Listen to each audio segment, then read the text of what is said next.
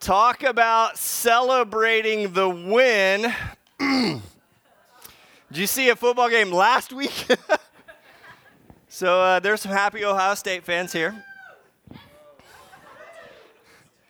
So the we're in an Advent Christmas season. Season Advent is all about like waiting and expectation, uh, just like some Alabama fans are today. I'm sorry, it's not going to happen for you just going to make that call right now. How many of you? Uh, how many of you are good at calling it? Anybody just man, you just have this knack of like, Psh, I can pick it, I can call it. Daniel, you can call it. All right. mm-hmm.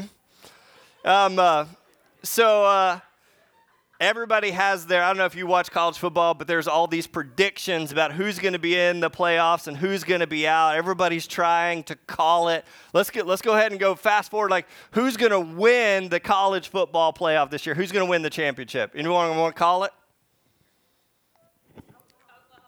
Oklahoma. Oklahoma? Maybe. Okay. All right. Ohio State's over there. Not they're not like if you've ever been in that place you don't want to call it because you might jinx it if I call it. Come on. Be brave. Be proud. Uh, what about the what about Super Bowl? Anyone want to call it? Who's going to win the Super Bowl this year? Fight it out. Not, speaking of Advent, of season of waiting and expectation, I'm a Cowboys fan, and so like, I I get Advent, man. Like just waiting and waiting and waiting, no doubt about it. Um, let's uh, let's fast forward. Who's going to be the next president? Anyone want to call it? Somebody said, anyone. fight it, fight it up. Oprah? Is that, okay, maybe.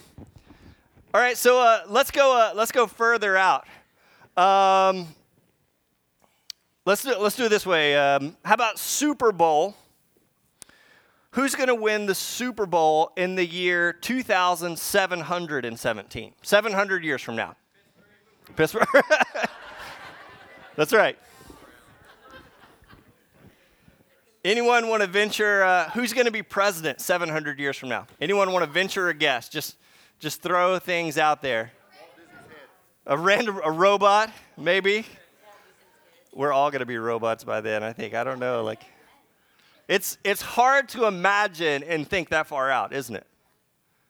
Like it, it's it's really hard to imagine. It's it's hard to imagine that hey, we're already you know just a few weeks away from Christmas. We're you know like time is this interesting thing, but it, it's it's hard to predict. You know, even flipping a coin, we're only right half the time. You know, maybe half the time. But there's this thing that happens. Um, in the Bible where the men of God call it. In the Old Testament, we find the story of, of God's chosen people, the Israelites, the, the Jewish people, God's chosen people. And if you read your Old Testament, man, they, they have some really good moments. They have, they have some shining, bright moments where they really represent God well and His kingdom well. But if you really look at the second half of your Old Testament, the, uh, even the time up into the New Testament, things get pretty dark. It's a time of pain and sorrow in the, in the span of time between the Old Testament and the New Testament, there's, there's about a 400 years time frame in there. And in that time of span of time, the people of God, the people of Israel, are under the tyranny of six different governments. Six different kingdoms control them and make decisions for them. And, and frankly, each one is a little bit worse than the one before. In the second half of, of the Old Testament, we see the city of Jerusalem, God's place on, on earth, the place where his temple is. We see the city of Jerusalem, the temple is under siege. At points, uh, uh, God's people are, are surrounded by enemies, locked in the city of Jerusalem, and they are starved to death. There's even stories of Jewish women cooking and eating their own children. They're so hungry. At other times, the temple of God is looted and polluted. At times, the pigs are brought in and sacrificed on the sacred holy altar of God. And even the temple itself is destroyed. The second half of the, the Old Testament is, um, is dark. God's people are under attack, they're enslaved, they're manipulated, they're abused, they're exiled. And it seems every year is worse than the year before. But out of that pain and desperation, God speaks. He, he gives his voice to some individuals, some various prophets. And these prophets, they, they make a prediction, they make a call, they, they offer a, a promise of God that there will be a moment in time when things change. I encourage you to check them out. In the Old Testament, there are uh, roughly five dozen very specific prophecies that point to a some some future moment in time where things will be different. Here's a sample. In Isaiah in chapter 9, uh, it says this. It says, Nevertheless, that time of darkness and despair will not go on forever. The land of Zebulun and Naphtali will be humbled, but there will be a time in the future when Galilee of the Gentiles, which lies along the road that runs between the Jordan and the sea, will be filled with what's that word? Glory. The people who walk in darkness will see a great light. For those who live in a land of deep darkness, a light will shine. Keep going in verses 6 and 7. It says this. Maybe you've heard this before. For a child is born to us, a son is given to us, and the government will rest on his shoulders, and he will be called Wonderful Counselor, Mighty God, Everlasting Father, Prince of Peace. His government and its peace will never end, and he will rule with fairness and justice from the throne of his ancestor David for all eternity. The passionate commitment of the Lord of heaven's armies will make this happen. Into the darkness and despair, into a, a people who have been abused and starved and enslaved and exiled, God speaks this word, this promise, this prediction through the prophets. And the promise is one day the Messiah would come. Now, it's hard for us to imagine this, uh, this place of longing and desperation uh, because uh, I know we complain a lot, but frankly, we live in a pretty good place, right? No one's enslaving us and, and no one's putting us in exile. We have the freedom to, to be here and worship today. Like, like overall things are pretty good. And so it's hard for us maybe to understand and, and grasp the desperation of God's people in the Old Testament. But, I, but I'll put it to you this way. When Israel, when the Jews, when God's people said their prayers at night, they never neglected to pray for the Messiah. And every day, they had their thoughts turned to him. Because the Messiah would again establish God's people, who would bring about God's kingdom on earth. For the people of the Old Testament, for God's people, the Messiah represented every hope and dream. He would set the Jews free and right every wrong. And it's into this situation, it's into this suffering, waiting people that the Gospel of Matthew speaks. We're going to dive into Matthew's Gospel over the, the next couple of weeks. And uh, I, I, I, do this hesitantly because uh, the Gospel of Matthew is not very Christmassy. um, uh, let me put it to you this way uh, in the Gospel of Matthew, in the nativity story of Matthew, in the, the Messiah story of Matthew, there's no shepherds or cuddly farm animals. Um, in Matthew's nativity, there's no manger. I hate to break it to you, but Jesus is in a house. I know that just ruined your whole Christmas. You got to redo all those little nativity scenes.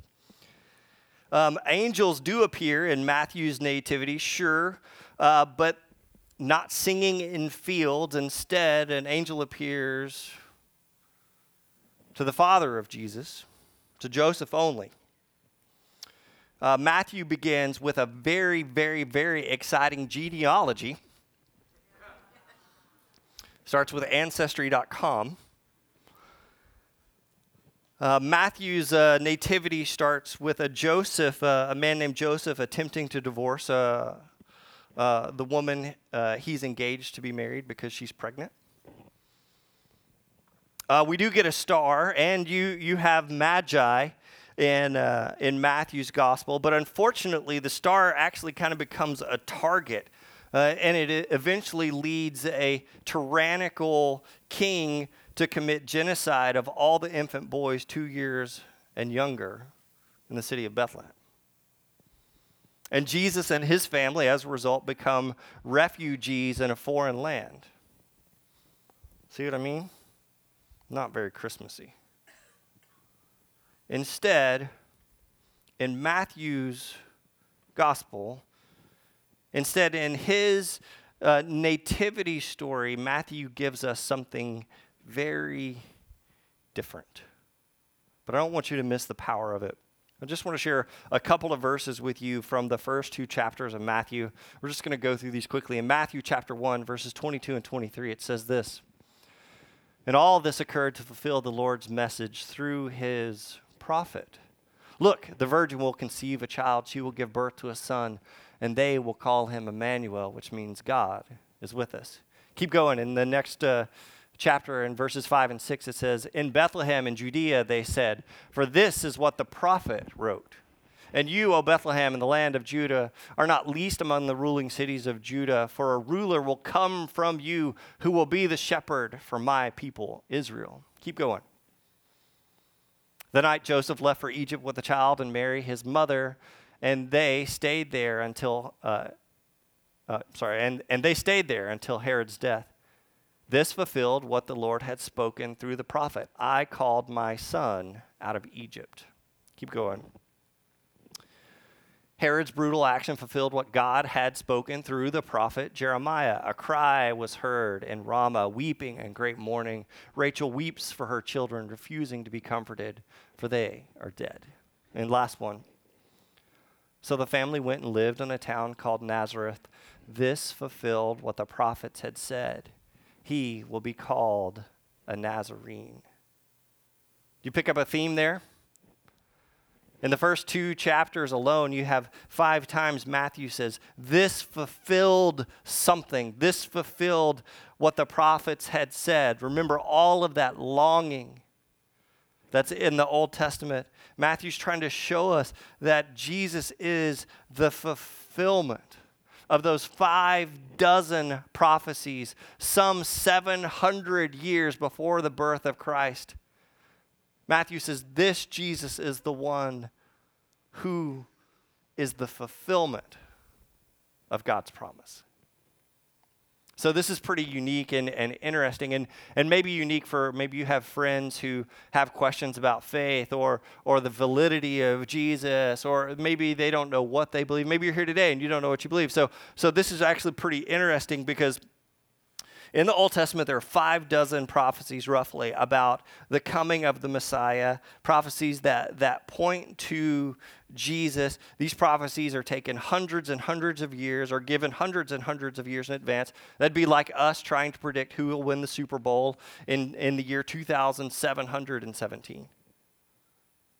So, there are people who have done this math. So, what's the probability that, that one person could somehow fulfill these prophecies? Right? Almost five dozen prophecies in the Old Testament. What's the probability that one person could actually fulfill all these things 700 years later? Are you with me? All right, so Lee Strobel, this, this pretty awesome Christian guy, he got together with a group of mathematicians. They had 600 mathematicians work on this problem, right? On the probability that Jesus could fulfill all of these prophecies. And here's the math they came up with. They couldn't do all 60 because those numbers are just too much. But the, the probability that one person could fulfill even eight of the prophecies, just eight of the nearly 60 in the Old Testament, they did the math, and the probability is one in 100 million billion. All right, so I know that's a lot. Uh, so one in a 100 million billion is a one with 17 zeros after it right? So these are incredibly long odds. And, and the example that even Lee Strobel gives in his book is um, imagine the surface of the earth is covered in white tiles, one inch by one inch white tiles, right? The entire surface of the earth. And under one of those tiles is a gold star. Now, the odds of you picking that one gold star out of all of the tiles covering the entire surface of the earth, you know what the odds are? One in a hundred million billion, one with 17 zeros behind it. And yet, don't miss the weight of this. In the very first chapters of Matthew, he shows that Jesus is, remember what he says, he says it again and again and again he says, This fulfilled what the prophets had said.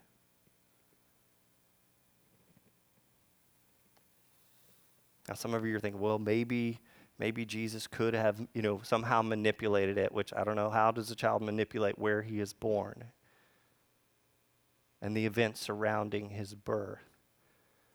Maybe some of you are saying, well, it was just a coincidence. Well, it was a coincidence, one in a hundred million billion. Luke will later say, Jesus will say later in Luke, he said, Everything written about me in the law and the prophets and the Psalms must be fulfilled. I don't want you to miss what's happening in Matthew. Like his, his nativity is very different. But Matthew wants you to see the fulfillment of God's promise hundreds and hundreds and hundreds of years in advance. Matthew's purpose is it's verse 18 of chapter 1 if you want to look for yourself. It's this. This is how Jesus the what? Messiah was born. Messiah means it's Hebrew for anointed one. It's the language of a king and kingdom. Matthew says very simply all of that waiting and all of that pain and all of that expectation, all of that is fulfilled, is realized in the birth of Jesus Christ. Matthew's goal is to show Jesus is the Messiah the fulfillment of prophecy, the fulfillment of every hope and dream and prayer. Are you with me? So, Advent has traditionally been, um, uh, or, or traditionally looks at three comings. I know that maybe this is a little bit hard for us to imagine. So, traditionally, Advent ce- celebrates three comings. The first coming is the one that Matthew talks about. It is the fulfillment of prophecy, it is the coming of Jesus in the flesh in Bethlehem. And so every Advent, every Christmas season, and, and even we have our Advent candles here today. Uh, I know maybe this wasn't a tradition you grew up, but the, the first Sunday of Advent, which is today, is the, is the first candle. It is the candle of hope, but it is also the candle of prophecy specifically the fulfillment of prophecy in Jesus. So, the first coming we remember in Advent is the coming of Jesus in the flesh. The second coming that Christians remember in Advent is the coming of Jesus in our hearts. It's the Emmanuel coming. You remember Emmanuel? If you remember, the, the book of Matthew is, is very focused on this idea of Emmanuel, which means God's with us. Even, even kind of bookending his whole gospel, his story of God. He tells that when Jesus is born, they will call him Emmanuel, which means God's with us. And at the very end, if you remember, if you fast forward all the way to the end of Matthew, get to the very end, Jesus himself says, "Go and make disciples and baptize them and teach them, and then remember." What's he say? I with you, even to the end of the age. So we, we also, in this season, we remember and celebrate Christ coming in his birth, but also if we celebrate him coming in his birth and, and miss the coming in ourselves, then, then we've missed something big. Are you with me? And it's so easy for us to look back, but we also must look to now, to here, today, in our lives. And I, and I think it, and, and, and I don't want to be negative at all because I think Christmas is awesome and I love it and it is worth our time and our effort to celebrate. But in all of the lights and shopping of Christmas, we can miss this piece the easiest that Christ has come in us.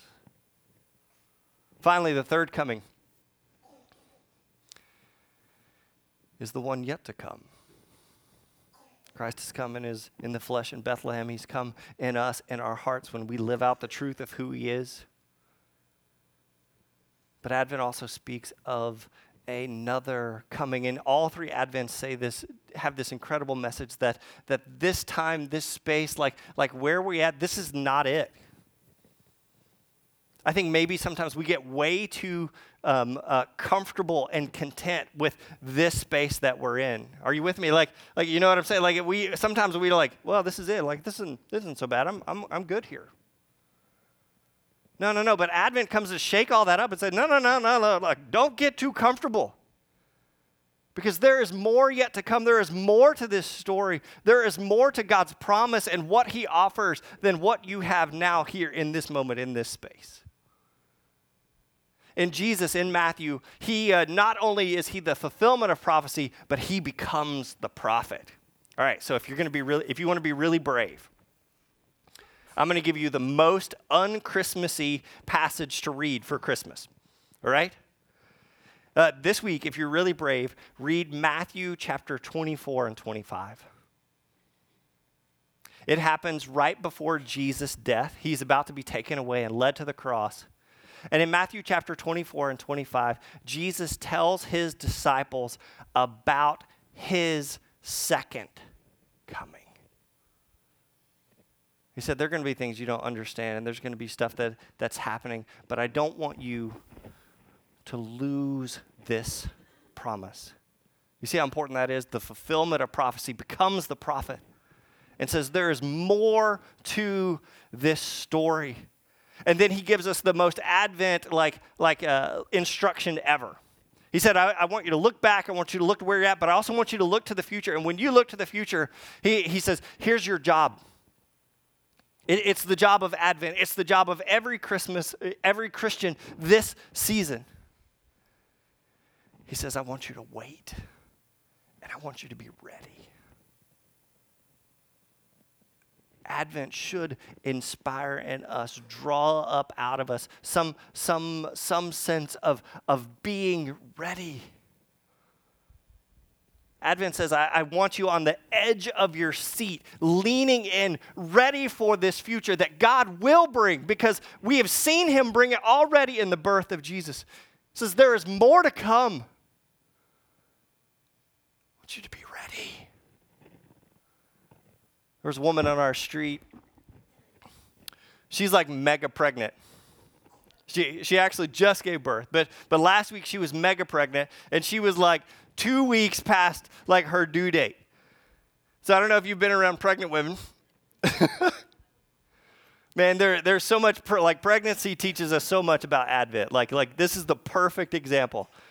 So uh, it, it's some of my, my own limited experience, but like, like pregnant women, there, there is a season of your pregnancy that you really enjoy, right?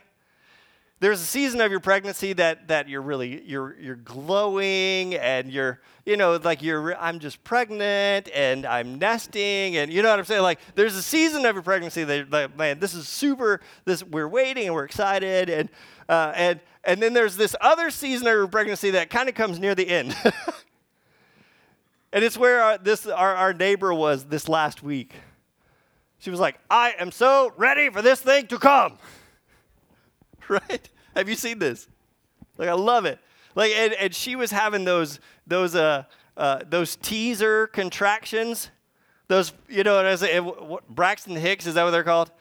You know what I'm saying? Like like like okay, here's the moment. Like no no no no no. Like you know what I'm saying? Like it's like I love the like kids in the womb are playing jokes on moms already. You know like and every night for a week this woman is having Braxton Hicks. Every night for a week.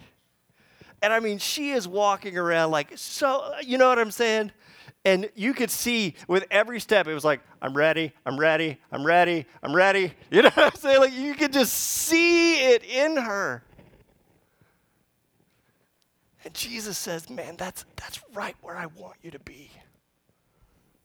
I want you right in that space, ready for everything that God has promised. Like, do you know, like, all these promises of God that, that the, the Lord saves. Do you know that that's right there? That it, it's, it's, it's right here, ready for us. And even the disciples say, Oh man, that sounds great. When's that going to happen? When's that going to get to come? And Jesus says, Well, you don't get to know. You don't get to know. Your job is to be ready. And I think there's so much joy for Christians in the waiting. I think there's joy for us there. So, challenge for you this Christmas, this Advent season. We're going to dig deeper into Matthew and talk about kings and kingdoms. We're going to talk about all of these things. Even Jesus, when he teaches us to pray in Matthew, he teaches us the most Advent prayer you could ever pray. Do you remember what he says? It says, Our Father in heaven, hallowed be your name. Your kingdom come. And I love what the New Living Translation says soon. Do you see the Advent expectation prayer in that? So, your job as Christians, men and women of God, men and women trying to seek who God is and, and discover the true meaning of Christmas, is to discover the true meaning of Christmas. And I think every year it gets harder. Have you seen that? Um, as, as, I, as our world, as our culture gets more and more excited about all the consumerism of Christ, Christmas, man, it, it becomes harder and harder for us to find that true meaning. So I ask you, maybe the, the question as we begin this Advent season is what are you waiting for? Have you become too content with, with this world and this life and, and the way things are today? Are you on the edge of your seat, leaning in? Are you, are you looking back at the birth of Jesus, but, but neglecting what he is here to do today in your own heart?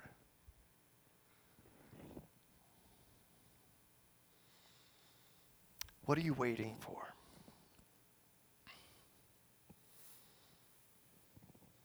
When you look at the birth of Jesus, what do you see? Was it just a baby that happened to be born in a manger? Was it the fulfillment of some long awaited promise? A promise that was fulfilled, but is also being fulfilled and is, is yet to be fulfilled. I invite you this Christmas, this Advent, into longing and waiting for the Messiah. Let's pray together. Father God, I thank you so much for your word and for its power to speak to us. I pray that the, the truth of Matthew and the things that he brings to light would um, would remind us again to look to you, to consider the true meaning of Christmas, to, to consider what it, not, not just what it meant, but what it means, and, and, and let that shape our season, let that shape our decisions on, on the gifts that we buy and, and the way that we treat others. Father God, as we wait in traffic and as we wait in lines, Father God, let us wait on you. Father God, let us look expectantly towards the future that you've promised. Let us pray, may your kingdom come soon. And in every possible way we can, Father, let us bring about that kingdom. Start it today, begin it today in our hearts and our lives. And maybe that just means that we need to say uh, a, a prayer of, of asking forgiveness and confessing our sins and moving to a place of repentance. Father God, our, our world is desperate. Man, it's, it's as desperate today for the birth of your son as it was thousands of years ago. Give us this, let, let us cling to your son Jesus and carry him boldly into the season. Father God, we love you. Help us to again consider your promises and trust them. And in your Son, Jesus' name, everyone together says, Amen.